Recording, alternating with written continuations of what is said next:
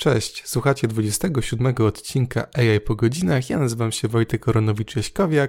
a AI po godzinach jest to podcast poświęcony zastosowaniu technologii informacyjnych w naukach medycznych oraz w naukach pokrewnych. W dzisiejszym odcinku odejdziemy trochę od zastosowań technologii informacyjnych oraz od sieci neuronowych i skupimy się bardziej na tej części psychologicznej i seksuologicznej podcastu, ale od trochę innej strony. Przyglądając tematy, o których mówiłem jakiś czas temu, jeżeli to były zagadnienia psychologiczne i zagadnienia seksuologiczne, to mówiłem w głównej mierze o seksuologii sądowej, czyli o tym moim projekcie doktoratu, który ma obejmować wykorzystanie sieci neuronowych do klasyfikacji materiałów pornograficznych. Dzisiaj natomiast chciałbym Wam opowiedzieć trochę bardziej o tym, jak wygląda seksuologia kliniczna, jak wygląda praca z pacjentami, którzy zgłaszają się prywatnie i u których prowadzi się m.in. konsultacje dla par i dla małżeństw, jak i również takie poradnictwo indywidualne, psychologiczno-seksuologiczne o tym, jakie są najczęstsze problemy, z jakimi zgłaszają się osoby szukające pomocy u psychologa, seksuologa i w ogóle na czym taka wizyta polega. I na koniec postaram Wam się udzielić odpowiedzi na pytanie, czy jest coś, czego powinniśmy się obawiać przed tego typu wizytą. Mam nadzieję, że uda mi się, przybliżając trochę te tematy, przybliżając trochę to, jak takie sesje wyglądają, zachęcić osoby, które czują, że mają z czymś problem w swoim związku, albo nie są w związku i odczuwają różne trudności, które wiążą się na przykład z, ze zbudowaniem trwałej więzi z bliskimi partnerami, do tego, żeby się po taką pomoc zgłosić, żeby po prostu żyło się łatwiej. Przede wszystkim zacząłbym od tego, kim właściwie jest ten psycholog, seksuolog, jak znaleźć pomoc, która będzie dostosowana do naszego problemu. Przede wszystkim, szukając osoby, z którą chcielibyśmy nawiązać jakąś współpracę, warto jest sprawdzić jej stronę domową, sprawdzić jej wykształcenie. Na przykład, czy to jest osoba, która skończyła studia z psychologii, czy też skończyła najpierw medycynę, następnie specjalizację z psychiatrii. Jeżeli chodzi o ten drugi wypadek, to czy również ukończyła jakieś szkolenie w zakresie prowadzenia terapii, żeby przed ewentualnym pierwszym kontaktem ze specjalistą albo z osobą, która podszywa się pod takiego specjalistę, sprawdzić na ile ta osoba ma wykształcenie do tego, żeby w ogóle prowadzić tego rodzaju sesje. Niestety w polskim prawie nie ma definicji ani psychologa, ani seksuologa. Ustawa o zawodzie psychologa jest martwa, to znaczy, że została uchwalona kilkanaście lat temu, ale niestety w praktyce nie funkcjonuje. Nigdy nie powołano izb psychologicznych, dlatego pod względem prawnym każdy psycholog, który pracuje w Polsce, no zasadniczo używa tego tytułu bezprawnie. Niestety nie ma również możliwości ku temu, żeby na przykład usunąć z tego zawodu osoby, które się podszywają pod zawód psychologa. Czyli na przykład, jeżeli ktoś z ulicy na przykład całe swoje życie będzie sprzedawał ziemniaki, nie umniejszając osobom, które to robią, ponieważ to również bardzo potrzebny zawód, ale jeżeli taka osoba z dnia na dzień zdecyduje się, że Dobrze, zasadniczo to całe swoje życie dobrze rozumiałem innych ludzi i założę swoją działalność jednoosobową, nazwę ją psycholog Jan Kowalski. No to taki Jan Kowalski, jeszcze kilka dni temu sprzedawca ziemniaków, może w zgodzie z prawem, bez większych konsekwencji, ogłosić się, że jest psychologiem, tak sobie napisać na drzwiach i nie ma niestety żadnych instrumentów prawnych, żeby taką osobę zweryfikować jako osobę, która niekoniecznie posiada wykształcenie kierunkowe do tego, żeby pracować terapeutycznie z parami czy też z osobami indywidualnymi. Dlatego to wykształcenie i to sprawdzenie specjalisty, do którego planujemy się udać, jest moim zdaniem takim pierwszym krokiem, który powinniśmy podjąć przed tym właściwym już zapisaniem się. Kolejnym krokiem jest sprawdzenie, na ile dana osoba pozostaje gdzieś w środowisku seksuologicznym, jaką wiedzą i umiejętnościami z tego zakresu się legitymuje. To mogą być albo studia podyplomowe z zakresu seksuologii klinicznej lub też studia pokrewne, wszelkiego rodzaju staże, jakie taka osoba odbyła, jej również superwizję, czyli inaczej praca terapeutyczna, która podlega również ocenie przez innego terapeutę, najczęściej takiego, który posiada większą wiedzę z, z zakresu psychoterapii, jak i również w Polsce możliwe jest rozpoczęcie specjalizacji z zakresu psychoseksuologii albo również uzyskanie certyfikatu Polskiego Towarzystwa Seksuologicznego. No i to jest w chwili obecnej te wszystkie aktywności są dobrowolne. Tak jak powiedziałem wcześniej, nie ma definicji prawnych, które jakoś by nam definiowały to, kim jest psycholog, kim jest seksuolog, kim jest psycholog-seksuolog, a tym bardziej kim jest certyfikowany psycholog-seksuolog. Dlatego tutaj jest naprawdę duża rola takiej oceny, oceny własnej, i takiego zdrowego rozsądku, na ile osoba, do której planujemy się udać, na ile jest e, w stanie wykazać, na przykład na swoim profilu na znanym lekarzu, czy też na swojej stronie domowej, na ile ona posiada wiedzę, umiejętności ze zakresu seksuologii. Ponieważ to nie jest tak, że osoby po psychologii są automatycznie przygotowane do tego, żeby prowadzić rozmowę, prowadzić konsultacje psychologiczno-seksuologiczne dla osób, które zmagają się z trudnościami seksuologicznymi. Przede wszystkim często jest tak, że same studia psychologiczne do terapii jako takiej nie przygotowują. To się może wydawać trochę kontrintuicyjne, ale tak jest. Studia psychologiczne są bardzo akademickie, czyli skupiają się w głównej mierze na wiedzy, w dużo mniejszym stopniu na, um na umiejętnościach. Natomiast czasem jest tak, że wybierając określoną ścieżkę, inaczej specjalizację w toku studiów, jest się w stanie uzyskać specjalistyczną wiedzę z zakresu psychologii klinicznej, seksuologii, czy również podstaw psychoterapii. Jeżeli chodzi o samą psychoterapię, to e, w różnych krajach jest to znowu bardzo różnie rozwiązane, a w Polsce tak przyjęło się, że, że można skończyć również po studiach psychologicznych, czy też po kierunku lekarskim dodatkowe szkolenia z zakresu psychoterapii. To są takie całościowe kursy, które obejmują m.in. wiedzę z zakresu psychologii zaburzeń, wiedzę z tego zakresu, w jaki sposób podejmować działania terapeutyczne wobec określonych grup pacjentów. Natomiast jeżeli chodzi o to, o to podejście, które teraz jest wykorzystywane w, najczęściej w praktyce klinicznej, czyli podejście poznawczo-behawioralne,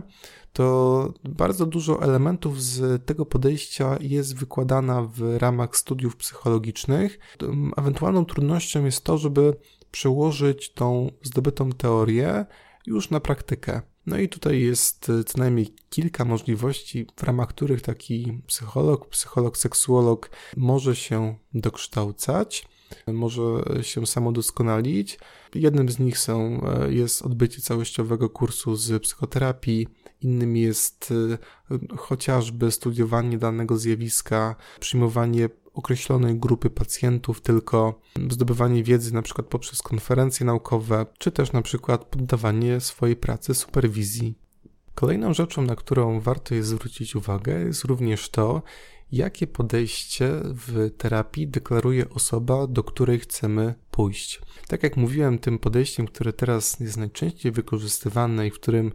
kształci się największa ilość psychoterapeutów, no to to jest podejście poznawczo-behawioralne. To jest w dużym uogólnieniu podejście, które zwraca uwagę na to, co się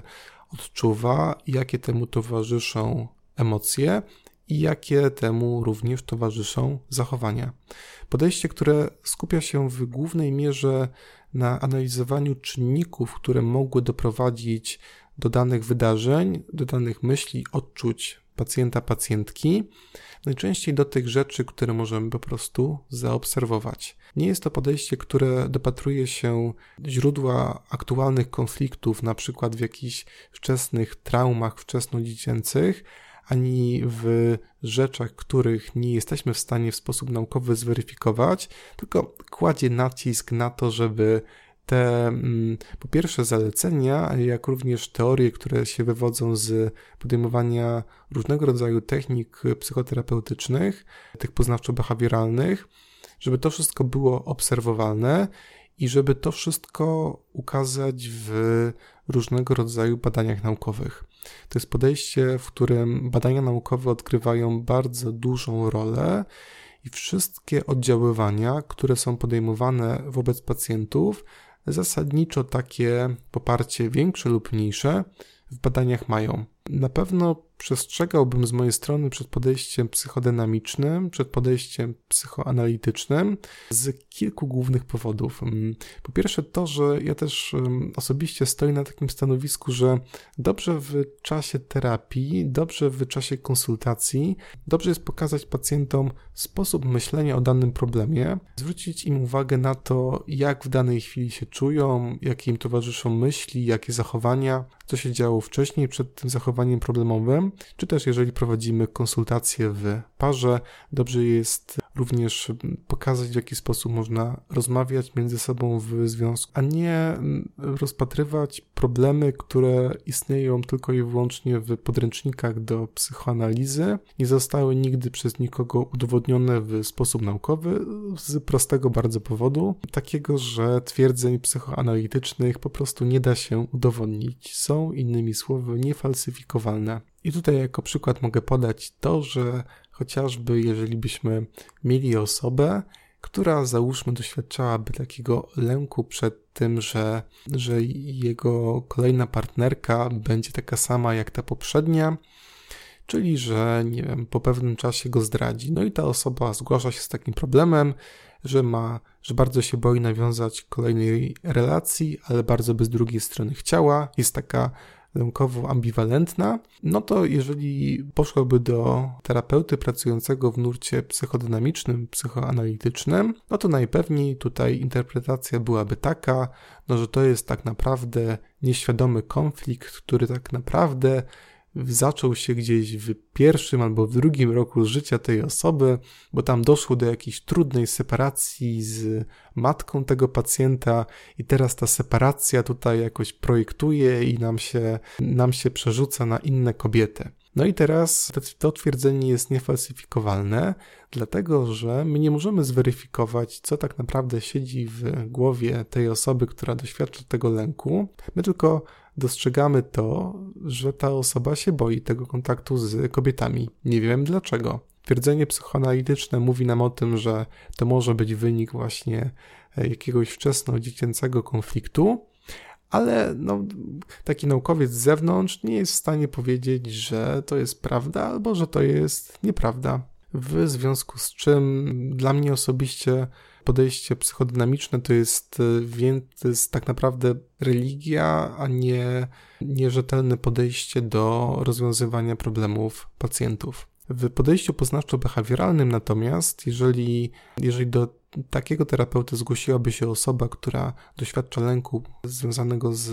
nawiązywaniem bliskich relacji, no to na pewno uwaga byłaby zwrócona na to, że no być może błędem jest myślenie, że każda kolejna osoba, nawet tak biorąc pod uwagę prawdopodobieństwo, będzie znowu cechowała się tą tendencją do zdrady, jak to miało na przykład na początku miejsce u tej osoby. Tego to jest całkowicie inne podejście, inny sposób myślenia o problemie pacjenta. To podejście jest bardziej przyziemne i jest przez to również możliwe po prostu do weryfikacji przez różne twierdzenia naukowe. No i też ostatnim krokiem, na który zawsze można zwrócić uwagę, to jest to, że jeżeli już zweryfikujemy naszą osobę pod względem wykształcenia, pod względem deklarowanego nurtu terapii, jaki ta osoba deklaruje, że stosuje wobec swoich pacjentów, kolejnym krokiem jest sprawdzenie opinii o osobie, do której mamy się zamiar udać. Wiadomo, że z tymi opiniami w internecie może być różnie. Część może być nad wyraz pozytywna, część nad wyraz negatywna, ale wydaje mi się, że one dają taki ogólny obraz tego, jaka jest ta osoba, do której chcemy się udać. Tak, przyglądając różne um, opinie o kolegach, o koleżankach, na przykład na portalu Znany Lekarz, tak wydaje mi się, że pacjenci dosyć trafnie oceniają to, jakimi ludźmi są psychologowie, którzy przyjmują pacjentów prywatnie. Chodzi mi o takie cechy osobowości psychologów, które sprawiają, że możemy się albo lepiej, albo też gorzej w ich towarzystwie czuć. Tutaj mogę, nie wiem, chociażby podać taki przykład, że może być osoba, która buduje taką bardzo otwartą relację, taką, w której prawie się już jest z pacjentem na ty, taką, która jest bardzo bezpośrednia, taka, która również bardzo zachęca do bycia bezpośrednim mm, swoich pacjentów, a możemy również znaleźć opinię o osobach, które zostawiają więcej miejsca na, na myśli, na uczucia ze strony pacjentów, pozwalają im więcej mówić, same są raczej takie wycofane w tej relacji, niezbyt dużo e, same mówią. Wydaje mi się, że znalezienie takiej osoby, która po prostu bardziej nam odpowiada, też jest jakimś, jakimś dobrym wyjściem, bo też wydaje mi się, że bez zaufania do tej drugiej strony, bez zaufania do swojego, e, do swojego psychologa, trudno jest mówić o, o wprowadzeniu jakichś zmian do swojego życia, ponieważ jeżeli nie będziemy szczerzy w tego typu rozmowie, no to można powiedzieć, że to trochę się sprowadzi do roli takiej, takiej rozmowy raz na jakiś czas ze swoim kolegą, koleżanką. A to jednak cała ta siła tego, że to jest konsultacja psychologiczna, polega między innymi na tym, że no tutaj jest możliwość powiedzenia rzeczy, o których by się zwykle koledze, koleżance nie powiedziało. A nie zrobimy tego, jeżeli nie będziemy,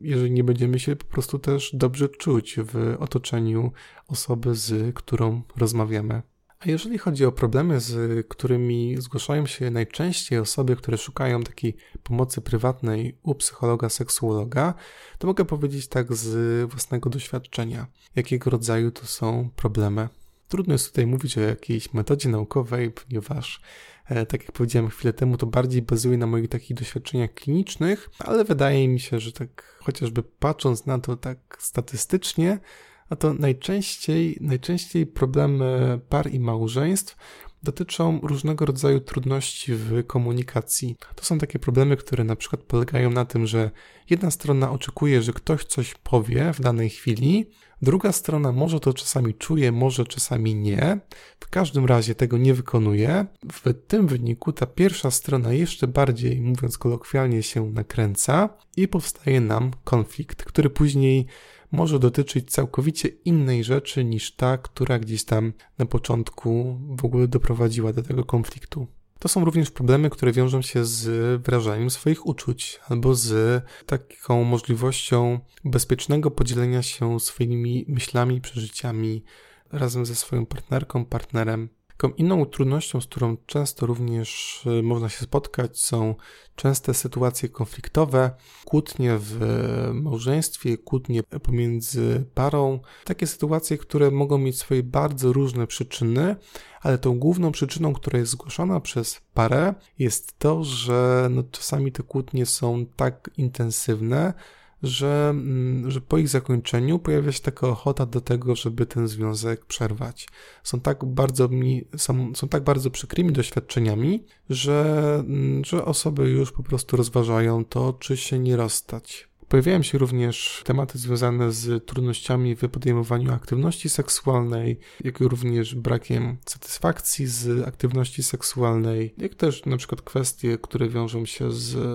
chociażby rutyną, która również daje sobie często o sobie znać. Innymi częstymi tematami są również zdrada partnera, bardzo przykre doświadczenie dla drugiej strony, niekiedy trochę o takim charakterze traumatycznym, które powoduje to, że po pierwsze pojawiają się wątpliwości co do tego, czy na pewno jest sens dalej ten związek utrzymywać, i po drugie też lęki o to, czy dana osoba może się w przyszłości tego znowu dopuścić, no jak również obawy, które dotyczą formalizacji związku, na przykład takie pary, które są ze sobą w związku nieformalnym od, od kilku lat, kilkunastu lat, gdzieś się pojawia ten motyw tego upływającego czasu, pojawiają się myśli dotyczące formalizacji związku i niekiedy właśnie te odkładane przemyślenia związane z tym, czy to jest ta właściwa osoba, czy też ktoś chciałby, chciałby zakończyć ten związek i poszukać kogoś innego, sprawiają to, że pary poszukują pomocy, albo też osoby indywidualne poszukują pomocy, po to, żeby się wspólnie zastanowić nad tym, jak można daną sytuację rozwiązać. Jeżeli chodzi o pomoc dla osób indywidualnych, to często są, to są takie trudności w nawiązywaniu bliskich relacji. To może być lęk o to, że pozna się jakąś osobę, ale ta osoba nie odwzajemni uczuć. To może być lęk o to, że pozna się kolejną osobę, ale to będzie osoba tak naprawdę znowu podobna do tej, z którą się było wcześniej. Generalnie chodzi o tego rodzaju obawę. Pojawiają się również tematy związane z z trudnościami z utrzymywaniem związków na odległość, niepewnością związaną ze swoją orientacją seksualną, albo już z odkrytą orientacją seksualną, która nie jest heteroseksualna i różnorodnymi problemami, które się wiążą z ujawnieniem swojej orientacji, przede wszystkim z bardzo dotkliwym odrzuceniem ze strony swojej rodziny biologicznej, co niestety w Polsce jest bardzo częste. Niekiedy pojawiają się trudności z występowaniem nietypowych preferencji i fantazji seksualnych, inaczej parafilii, wtedy kiedy istnieje trudność w realizacji tych fantazji, jak i również częste są zaburzenia nastroju, które są związane z bliskimi związkami. Mogą to być osoby, które zgłaszają się, przychodzą z takim stwierdzeniem, że są w związku, są w miarę w nim szczęśliwe, ale gdzieś ten związek jest przyczyną większej ilości smutku niż radości, która płynie z, z bycia w tym związku. Ta lista też oczywiście nie wyczerpuje wszystkich możliwych problemów, jakie się wiążą z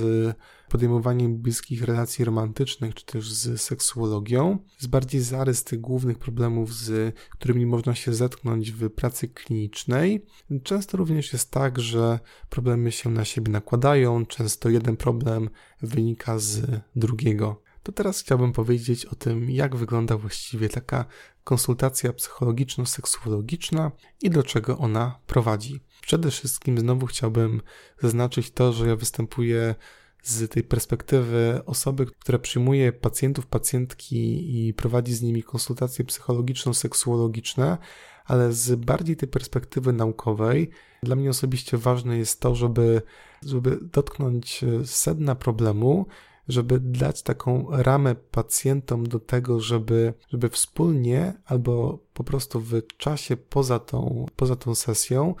zastanowili się nad tym, w jaki sposób ze sobą rozmawiają i w jaki sposób mogą myśleć o tym problemie, niż właśnie takie szukanie problemów, które istnieją gdzieś w jakiejś literaturze, które, które mogą istnieć, ale równie dobrze mogą nie istnieć. Przynajmniej te moje konsultacje psychologiczno-seksuologiczne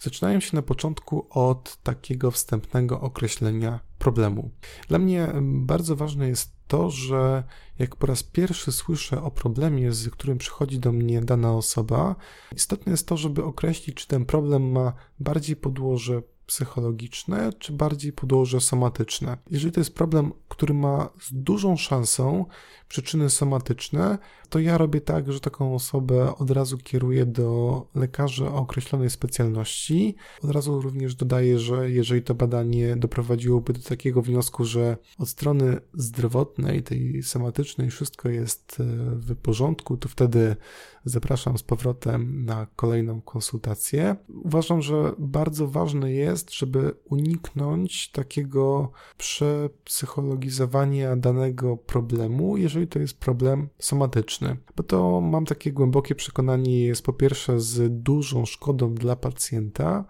i też z dużą szkodą dla nas, też dla, dla, dla tego zawodu. Po przejściu tego początkowego etapu, czyli zebraniu podstawowego wywiadu, żeby określić, czy to jest problem bardziej psychologiczny, czy też seksuologiczny, warto jest się dopytać o to, jak się na co dzień spędza wolny czas, kim się jest z zawodu,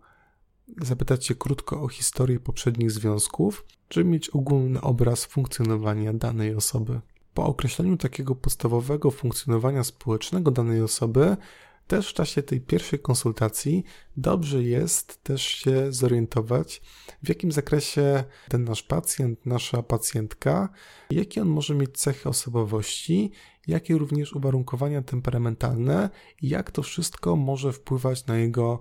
obecny problem, z którym ta osoba się zgłasza. Kiedy już zbierze się takie podstawowe informacje o danej osobie, zarówno o jej funkcjonowaniu społecznym, jak i również o jej podstawowych cechach osobowościowych, ja przynajmniej robię tak, że stwierdzam wprost na tą chwilę, gdzie może leżeć potencjalnie problem, określam przez jaki czas dobrze byłoby, gdyby taka osoba przychodziła na kolejne konsultacje, jak i też również określam czas, ile ten cykl spotkań, bazując na swoich doświadczeniach klinicznych, mniej więcej może trwać. Kolejne spotkania są już poświęcone na tym, żeby zastanowić się wspólnie, co może wpływać na problem. O tutaj niestety trudno mi jest mówić i mówić o jakichś konkretach, o czym dokładnie się mówi, jak to wszystko wygląda, dlatego że to wszystko bardzo zależy od tego, po pierwsze, jaki to jest problem, po drugie, w jaki sposób funkcjonuje się społecznie i po trzecie, jak na to wszystko nakładają się cechy osobowe danego pacjenta, pacjentki. Natomiast jest to takie rozmawianie o tym problemie, poszukiwanie różnych czynników, które mogą go poprzedzać i takie wspólne zastanowienie się nad tym, w jaki sposób i w jakim zakresie można sobie poradzić z tym problemem. Ważne jest również to, że ten cykl terapii nie dzieje się tylko i wyłącznie w czasie tej godziny konsultacji e, psychologiczno-seksuologicznej, tylko bardzo często jest tak, że, co jest też oczywiście zrozumiałe i, taki, i takie intuicyjne, że my o tym wszystkim myślimy również w czasie dnia. Bo na przykład, jeżeli pójdziemy na konsultację i w toku tej konsultacji padnie taka hipoteza, że, że być może obawiam się nawiązania kolejnego związku z z partnerką, dlatego że ta moja wcześniejsza partnerka miała taką cechę, która mi bardzo przeszkadzała. I tak naprawdę nie boję się poznania kolejnej osoby, tylko boję się, że będę musiał na przykład znowu przechodzić przez kłótnie z moją nową partnerką, a te kłótnie wcześniej były wynikiem tego, że na przykład chciało się tą osobę zmienić pod względem jakiejś tam czynności, która nam nie odpowiadała no to wtedy można się bardziej zastanawiać nad tym, czy, czy to jest tak, że my się boimy nowych relacji, dlatego że boimy się kłótni, czy też boimy się nowych relacji, dlatego że boimy się, że, że znowu będziemy mieli do czynienia z tą cechą i znowu będziemy musieli sobie z tą sytuacją poradzić. To jest tylko przykład, a chciałem przez to pokazać, że i oczywiście jedna rzecz to jest e, dyskutowanie z psychologiem w czasie prowadzenia terapii, a druga rzecz, ta moim zdaniem dużo bardziej ważna, to jest ta, która ma miejsce gdzieś pomiędzy tymi sesjami, czyli zastanawianie się i myślenie o tym, co się powiedziało, na co ta druga osoba zwróciła uwagę i takie myślenie dla samego siebie, na ile te hipotezy są prawdziwe, a na ile są raczej nieprawdziwe. I to są znowu takie czynniki, które nam, nam po prostu pomagają przejście przez dany problem. Jeszcze bym wspomniał o tym, że tą siłą konsultacji psychologiczno-seksuologicznych jest to, że jest możliwość ku temu, żeby opowiedzieć osobie, która nas nie będzie oceniała, o tych rzeczach, które są dla nas albo bardzo takie stresujące, albo powodujące dyskomfort, a z uwagi na ich charakter, czyli ten seksuologiczny, nie jesteśmy o tym w stanie rozmawiać na przykład z przyjacielem, przyjaciółką. Bo to jest oczywiście tak, że jeżeli nie mamy okazji do tego, żeby opowiedzieć komuś o tym, co nas niepokoi, co nas martwi, czym jesteśmy zaniepokojeni, no to oczywiście się tym wszystkim, mówiąc kolokwialnie, coraz bardziej nakręcamy ponieważ nie mamy możliwości, żeby po prostu wymienić z kimś myśli na jakiś temat. Załóżmy, jeżeli mielibyśmy osobę, która bardzo w czasie aktywności seksualnej chciałaby być wiązana, chciałaby, żeby partner nad nią dominował, natomiast z różnych powodów nie chce rozmawiać o swoich fantazjach seksualnych razem ze swoim partnerem, jak również ocenia, że ten temat jest trochę zbyt intymny do poruszenia między swoimi przyjaciółmi, przyjaciółkami, no to tutaj problem tej osoby polega na tym, że jest coś, czego by bardzo pragnęła, jest, e, jest również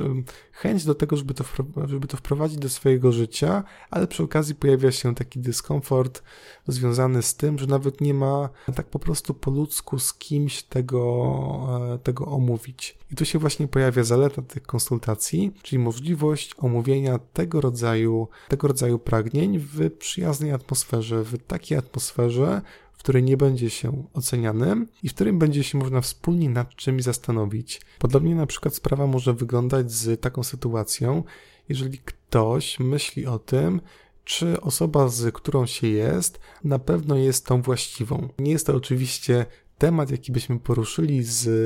ze swoją partnerką, ze swoim partnerem, bo jeżeli z kimś jesteśmy kilka lat i nagle nam się, nagle mamy wątpliwości, czy to jest na pewno ta właściwa osoba, to z oczywistych względów nie poruszymy tego tematu z nią. Możemy się również obawiać poruszyć ten temat ze swoim przyjacielem, przyjaciółką, dlatego że możemy się obawiać po prostu tego, że jakoś ten temat gdzieś wypłynie